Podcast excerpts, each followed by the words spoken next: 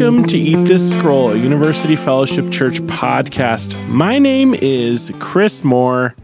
Get together about twice a week and chop it up with one of the other staff members here and hopefully encourage you with whatever's going on in their life that they're chewing on that's challenging them, convicting them, or encouraging them. Impart that to you. This week we have Sean Duncan. I'm back once again. Ah, the man, the myth, the legend. He has returned, graced us with his presence, and uh, I'm sure that our our hearts and minds will be all the better for it. How are you, Sean? Maybe. Oh, I'm doing good. You you're all Um, bound up in a in a Oh, in a sweater. Yeah, I thought you meant like emotionally, No, I mean that too, relationally. but- you're, yeah. you're so closed up. I am clothed up. yeah, I've had this uh, sweater for nine years. it's a good looking sweater. Yeah, it's held up great. I wear it all the time. It's from PacSun, Mm. and I bought it when I was in college. And they were having it was this crazy deal where it was buy one get one free. For sweaters. just for like anything in the oh, store. Oh, wow. It just had to be the, the thing that you got for free had to be of equal or lesser value. Like okay. obviously you can't get the free thing that's more expensive. Yeah. So I was like, all right. And at first I think I'd either I think I found this or the other item. And I got so I got this and a bomber coat. Ooh. And then they're both they're both really, really nice. And on their own, each of them were seventy dollars. And there's no way I would ever spend seventy dollars on a piece of clothing, especially in college. it's outrageous. But I was like, well, two of them. It's like 35 each, and these are really nice. And it was around Christmas time. So I was like, it's kind of like a Christmas present to me. Christmas to me. Yeah. I like but it. it keeps me really warm, especially in your ice box. yeah. I know the temperature in here is unpredictable. Yeah. It's either I'm sweating or I'm comfortable, but none of my guests are. Um, so what are you bringing today? It, it's a surprise to me. I'm It is a excited to dig surprise. into it. I have not told you whatsoever. All right. So I've been reading through the Bible again. Go, go figure, doing, Yeah. doing Bible project. And, uh, well, I just thought that we would talk about like one of the most obscure and untalked about passages in the entire Bible. At least, like, that's my assumption. Okay. Okay. How familiar are you with with Exodus chapter 4? Of course. Exodus. Everyone knows Exodus chapter four. Exodus chapter 4. Uh, They know the first part where Moses is talking to God in the burning bush. okay. There we But go. But what about towards the end where there's that whole thing with Zipporah circumcising someone and then touching Moses' feet? of course. I mean, I'll let you explain it, but Yeah. Sorry. That's what I want to talk about. I'm gonna what to a bizarre experience. I'm going to read it okay. and we'll just talk about it. Great. It'll be it'll be a ton of fun. And I bet this is the perfect platform where this would be edifying. Okay. Here it is. Exodus chapter 4 verse uh, let me actually set the context. So God has um, revealed himself to Moses in the burning bush and he's commissioning Moses to go back to the land of Egypt to liberate the people and deliver them out of slavery from Egypt. hmm So he says, I'm going to send you back. And then it would seem like he was sent back. In verse 20, it says that Moses took his wife and his sons and had them ride on a donkey, and he went back to the land of Egypt. And Moses took the staff of God in his hands. Great. He went back. Okay.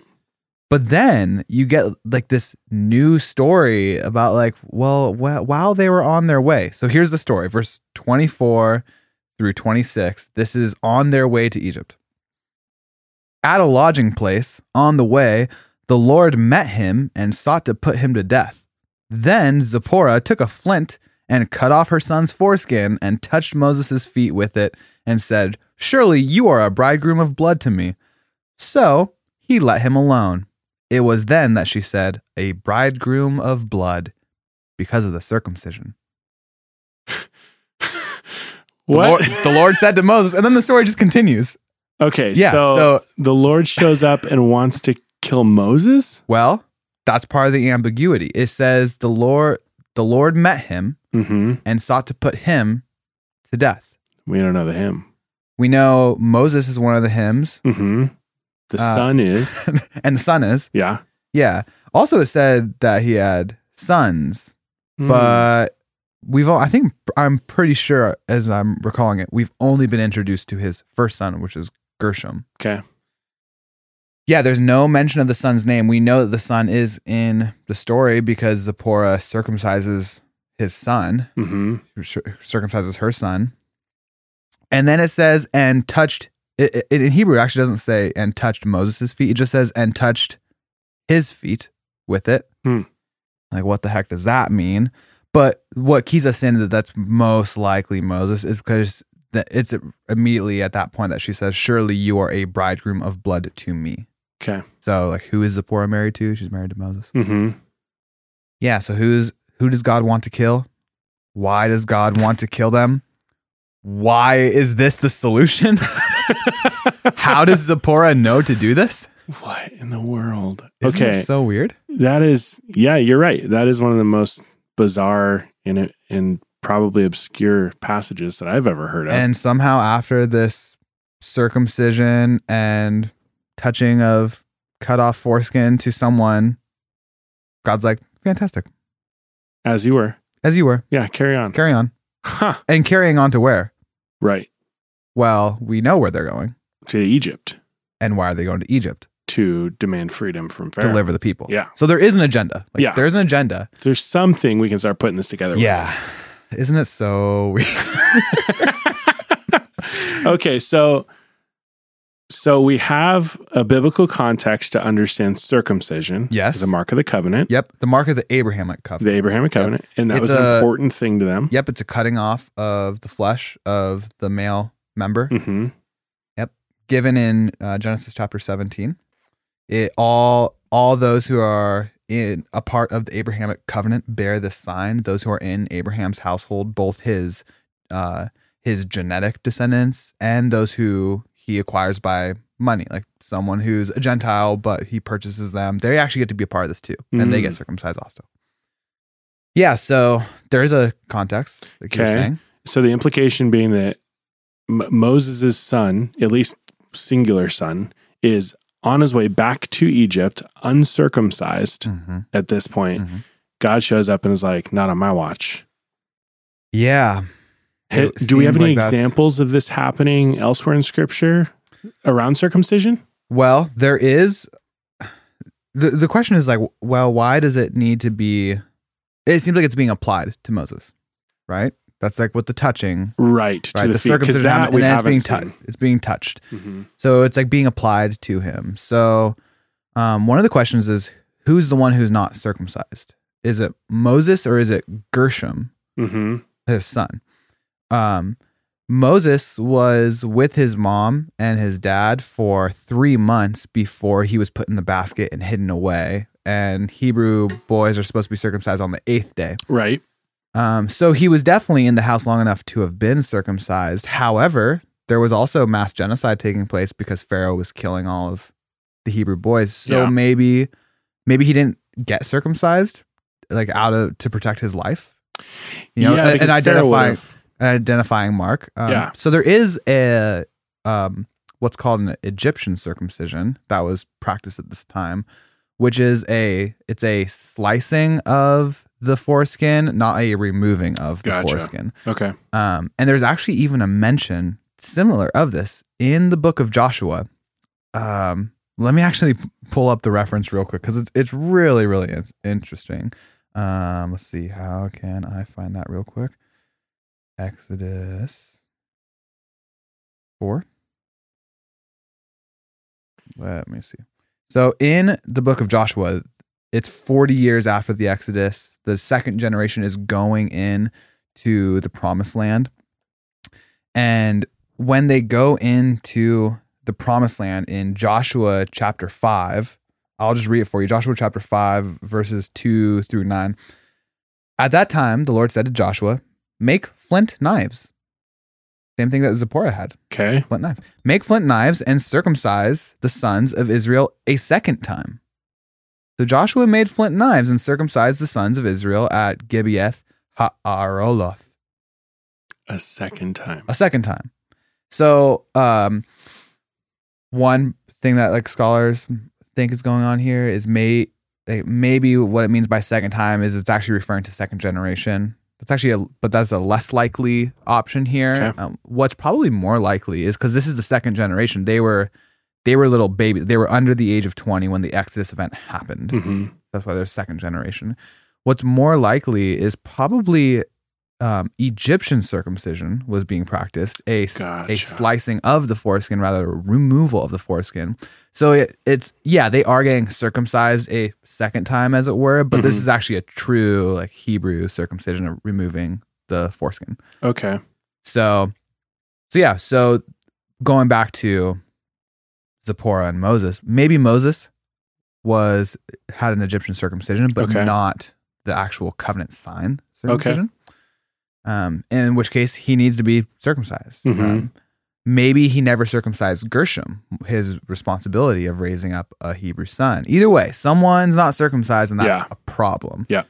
Um, so one thing you mentioned is like, okay, well, we have, we have a framework for circumcision, Mhm. which is the covenant of Abraham. So one thing that it actually starts keying us into, because Moses is about to be the deliverer of the people, Right. but the deliverer of the people is not above or like superior or superseding the covenant. Yeah. Like he is also uh, in submission to this covenant. Mhm. He has to be under it as well. So he's not like a rogue, a rogue guy going, Right. going about this. Um, let's see what other weird details do we have. So God wants to put him to death, Right. whoever that is. And the solution is um, circumcision, which is a a function of priests to circumcise, Interesting. and Zipporah does it. yeah. How does Zipporah know what to do, how to do it? hmm What do you think? Huh. That's interesting. It's interesting that there's so little detail here because I have I have all kinds of curiosities. But it's know- here in the Bible, right. so it's got to be here for a reason. Right. You know, my my instinct is well, I'm curious that she wasn't punished for for overstepping her boundaries Mhm. or for assuming the role or responsibilities of a priest.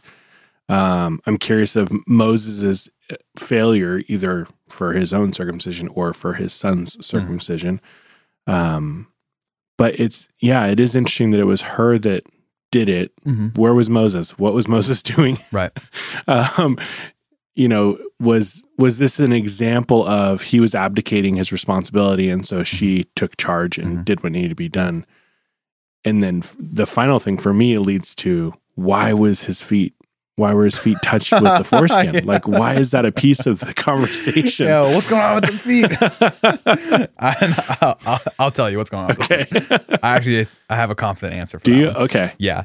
Um, but if you remember who Zipporah's dad is, I don't. uh, I gotta Jethro. watch the Prince of Egypt. again. Jethro. Uh, he also ha- has another name, um, Reuel, Okay. and he's the high priest of Midian. Hmm. Her dad is a priest. Oh, okay. Yeah. Her da- he said high priest of Midian and looked at me knowingly, and I'm like, I don't know anything about the high priest of Midian. Oh, except it's a high he's, priest. he's a, he's a priest. Yeah. So it's like she grew up with a priest as her dad. Okay. Like so she'd it's, been it's- somewhat familiar. it's almost as if she's like, oh, I know exactly what's going on. hmm Um, Midian. Who are the Midianites? The Midianites uh, are descendants of Abraham. Okay. Abraham doesn't just have Ishmael and uh, Isaac. He also has a handful of children. He has uh, a son named Medan, and he has a son named Midian, and they from them come the Midianites and the Midianites. Okay. So th- the these this people group that that Moses marries into, Zipporah is a descendant of Abraham. okay. This is Abraham's family. Interesting. Yeah, and the covenant sign of circumcision was given to Abraham Right. and his household. Yeah. So her father being the priest. Her father being the priest, who's also a descendant of Abraham, seems to know about circumcision. Like Yeah. she, she knows what's going on with circumcision. Interesting. Even though they were not with the Jews proper in Uh, Egypt. They would be called Israelites. So Okay. This is a side rabbit trail. Yeah. We don't we don't refer to the people group as Jews or to Jewish people until after the return from Babylonian exile because the the only uh, the the kingdom was divided, northern and southern kingdom. hmm The northern kingdom was called Israel. They're taken out in 722 BC by the Assyrians. And the southern kingdom was called Judah.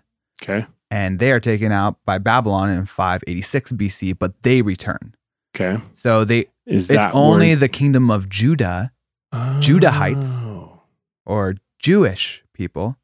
So when we say Jewish, we're actually referring to the people group post exile. huh, I didn't But realize before that. e- before that we call them Israelites because it's the tribe, the twelve tribes of Israel. hmm Um, the better um, to refer to like Midianites under that umbrella, they're descendants of Abraham or they're Hebrews.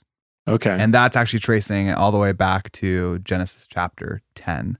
Um, from Eber or Heber comes the Hebrews, the descendants who are called he- Hebrew people. okay. Yeah. Interesting. That was a total side. No, that's great. Yeah, I didn't realize that. that. Okay, back to Zipporah. Yeah. She, So she knows all about this stuff. she, it would seem, it would seem so. Her Yeah. dad's a priest, um, and her dad is a priest, and they live at the mountain of God in Horeb, which is Hmm. Mount Sinai. oh, interesting. Yeah, so like she literally lives at Mount Sinai.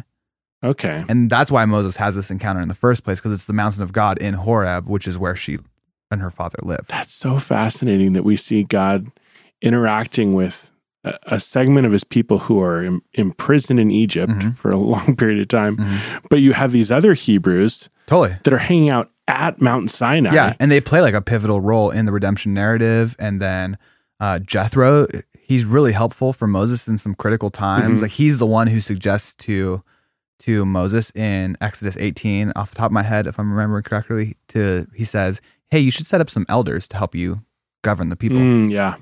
Yeah, After elders, judges who Yeah. help, help like that's super important. And then, uh, uh, and then think it's Zipporah's brother, so Moses' brother-in-law, is also really helpful through the wilderness wanderings. It's like they play a really pivotal role. Wow. Uh, it's oh, the story of Scripture has always been about God bringing blessing to the nations, hmm always. Through Right. through. Okay, so she knows what she's doing. hmm It would seem she does a priestly role, and doesn't seem to, that doesn't seem to be a uh, a bad thing in this in this one scenario. She, Sure. And she, um, so effectively, she's delivering Moses. hmm She is delivering the deliverer. Yeah. Ah, Interesting. that is interesting. Hmm. We could go down that a little bit more, but we don't have the time. Okay. She also calls him a bridegroom of blood. What the frick does that mean? You know? right. Yeah. what does that mean? what does it mean?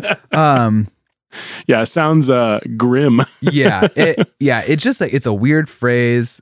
Honestly, scholars like don't have a huge amount of confidence on what they think it means. Mhm.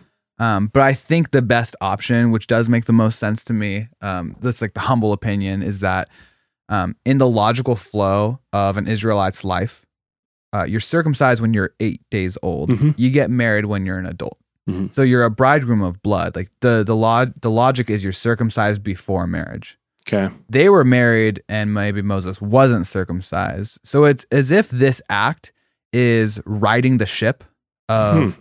of the progression that Moses went through. It's like it's like it's renewing um, the the disordered um, pattern of Yeah. his life to marriage, hmm and it's like riding the ship for him Yeah. to where it's, it's like now now it's as if you were circumcised before we were married. Yeah. Yeah, And and, maybe that's what's going on. And And it seems to be that that uh, understanding could apply whether it was Moses or his son, because he there was still something disordered. yeah both- both yes sides. but the she says you were you are now surely a bridegroom of blood to me Oh yeah, yeah. so the okay. bridegroom of blood is specifically about moses yeah hmm okay let's like we've gone tons of different places let's bring it all together with that phrase touch the feet Yeah. this is this is the most uncomfortable episode. Yeah you usually in in when i'm teaching or even in these moments i'm like i'm like picture this or imagine this with me and This don't is a- do it. No. Don't do it. but now you're going to. Okay. Oh, so no. um Zipporah circumcises her son. hmm And then what is most logical in the text is that she then uses she takes the foreskin that's just been cut off and she touches it to quote unquote the feet. hmm Um, to refer to someone's feet is actually a Hebrew euphemism. Um, you can refer to the legs or the Mhm. feet. Um, and you know what's in between a man's legs and feet Right. is genitals. Right. Yeah. So it's actually a euphem. It's it's most likely here being used at euphemistically for Huh. genitals. Okay. So um, it's just it's so weird, right? But yeah, she, she touches his regel, you know, his his feet. Um, so the thing between the feet, it's like it's being applied to Moses Okay. through some sort of contact. Okay. Like by proxy, now Moses is circumcised. Well, why can't Moses have just been circumcised? Yeah. Well, he's going to Egypt to deliver the people. We got to go. Yeah. And it takes a while as an adult to heal from circumcision. I would imagine. In fact, it takes so long that in the book of Genesis, there is that story where, um, where the men defiled Dinah, Hmm. um, and Simeon and Levi, they like tricked them. They're like, "Well, we'll we'll enter into an agreement with you, but you guys all have to get circumcised." So they all get Right. circumcised, and then they roll in and they slaughter all the men in the town. mm-hmm. Like it hurts. Yeah. You know, it, takes a long time to heal. Takes you out of commission. So we gotta get the show on the road. Um, so Moses is being circumcised, as it were, through imputation. Oh, wait a minute. Wait a minute, This is starting to come together now. it's starting to come together. it's like there there are lots of things in this text where we're just like, we don't know. yeah. It's weird.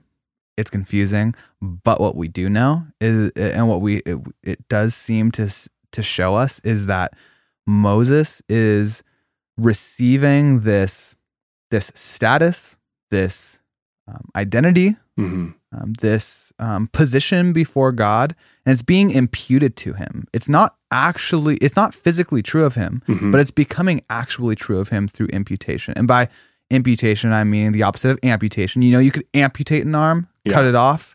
Imputate, you're putting something on. hmm So he's receiving this, even though it- it wasn't actually done to him. And Hmm. and through this cutting off of flesh, um, judgment is spared, Huh. and his life is delivered. All all in these ways.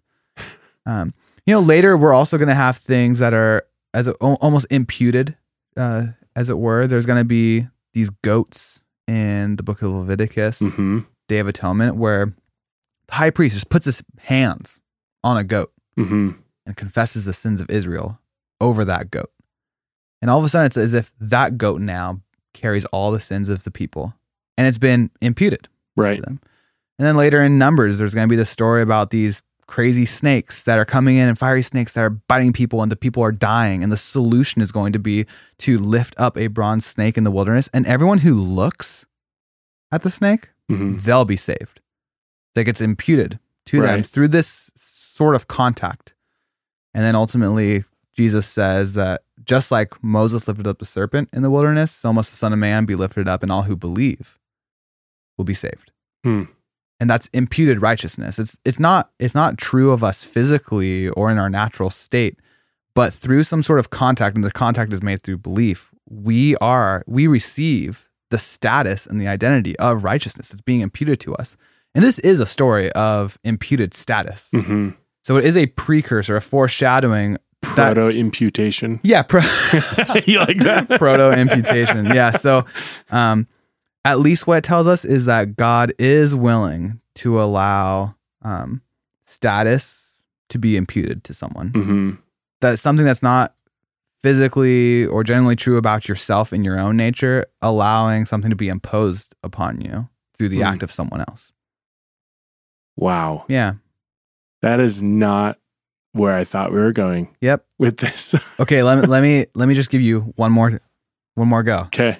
So this is how like this the story of the plagues begins. hmm Pretty cool. Yeah. and weird, Yep. super weird. Um, but someone's about to die in this story. Someone there is threat that God is going to put someone to death, Mm. and um, the solution is to to shed the blood of the firstborn, and then it somehow covers for the life of Mhm. Moses. Do you remember what the tenth and final plague is? hmm God showing up to bring death to the firstborn son Right. but then through the shedding of the blood of a lamb, it covers each household of the Israelites. Yeah. It is a foreshadowing of the 10th and final plague. Yeah. Like Moses goes through the 10th and final plague, and he's covered by blood Huh. going into it. By the blood of the covenant. Yep. Wow. That's incredible. What an, another just astonishing and surprising example of how even in these strange places in scripture, God is telling us something Yeah. important and intentional. And it's not, uh, listener, you decide for yourself. But for me, this isn't cryptic. This isn't esoteric. This isn't like some secret. Like once you really start to ask questions and you have a really good grasp on the the larger picture of scripture, you can start asking these things of what Yeah. you're reading. Yeah. It's definitely weird.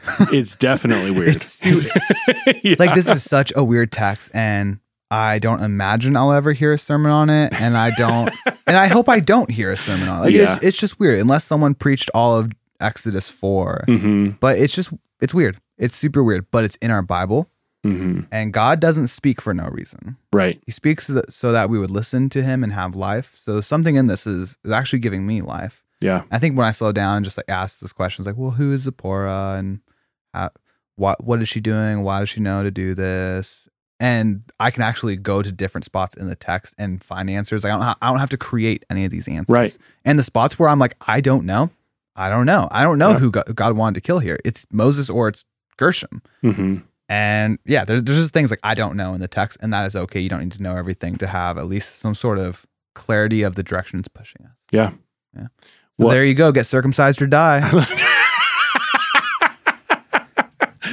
I'm always bringing it back practicality. Um, well, I, I really appreciate the reminder of just the cohesiveness and the beauty and depth of God's word.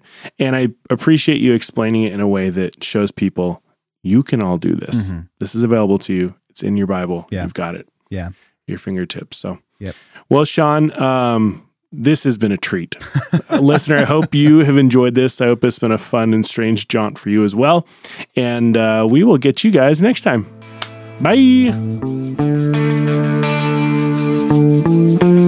Well, thanks for listening. Thank you to our guests for coming and sharing what they've been chewing on in God's Word. We produce these podcasts and release them twice a week, so please subscribe so you don't miss out on one. And don't forget, love God, love your neighbor, and make disciples.